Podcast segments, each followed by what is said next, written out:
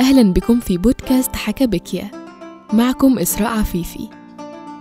حكاياتنا هدفها تغذية قلبك بتجارب تصل بك لسلام نفسي واتزان عقلي.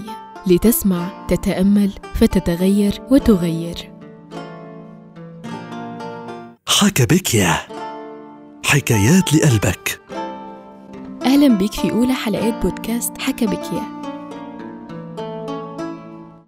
في الحلقة دي هنتكلم عن أول كتاب هيكون معانا في مشوار حكاوينا وهو كتاب أربعون للكاتب أحمد الشقيري. أول حاجة خلونا نتكلم عن الكاتب. أحمد مازن أحمد أسعد الشقيري. هو إعلامي سعودي اتولد في 6 يونيو عام 1973 في جدة وقضى في جدة دراسته لحد الثانوية وبعدها سافر الولايات المتحدة الأمريكية لإتمام دراسته الجامعية. كان عمره وقتها 17 سنة. وحصل على بكالوريوس إدارة نظم وبعدين خد ماجستير في إدارة الأعمال من جامعة كاليفورنيا. في طفولته كان بيتمنى يكون طبيب أسنان أو رجل أعمال وبعد ما خلص دراسته كمل في إدارة الأعمال. ده غير إنه كان بيحب العمل التطوعي جدا. فبدأ بالعمل التطوعي في الإعلام في برنامج يلا شباب ومن هنا بدأت رحلته مع الإعلام ثم إلى برنامج خواطر المعروف. كمان قدم برامج كتيرة زي برنامج لو كان بيننا وبرنامج قمرة وآخرهم فيلم إحسان من الحرم. كمان أحمد الشقيري كتب عدد من الكتب زي خواطر شاب المكون من ثلاث أجزاء وكتاب رحلتي مع غاندي وأخيرا كتاب أربعون اللي هنقدمه ليك بكل حب في حكبكيا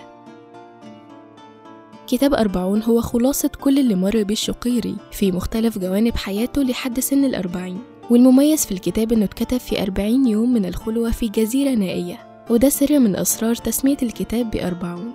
وكمان الشقيري حاول يوحد الرقم ده في الكتاب عموما فكتب لنا أربعين خاطرة في خمس محاور أساسية وهي مع حياتي مع قرآني مع نفسي مع تحسيناتي مع قصصي مع إلهي مع كتبي مع حكم الناس مع ذكرياتي وأخيرا مع حكمي. وفي الموسم الأول اللي هيكون في رمضان هنقدم لكم أول محورين مع حياتي ومع قرآني. كل يوم حلقة جديدة على مدار شهر رمضان. وطبعا هنكمل الكتاب في مواسم تانية بعد رمضان.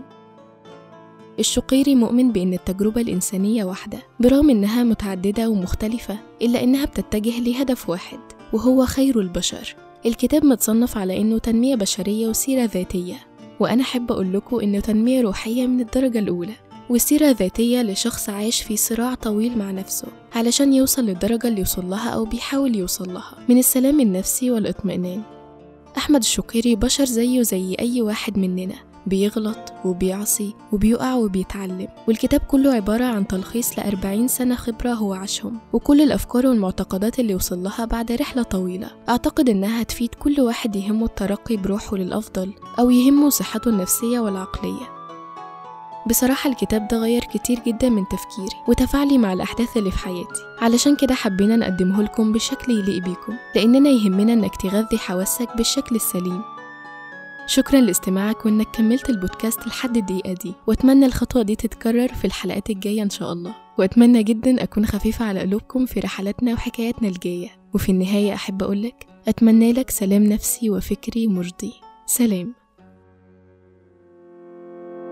هل أضافت لك هذه الحلقة شيئا؟ هل فكرت بتفكير مشابه لهذا أو قمت بفعل ملهم؟ نرحب بمشاركة تجربتك معنا أتمنى لك سلام نفسي وفكري على الدوام سلام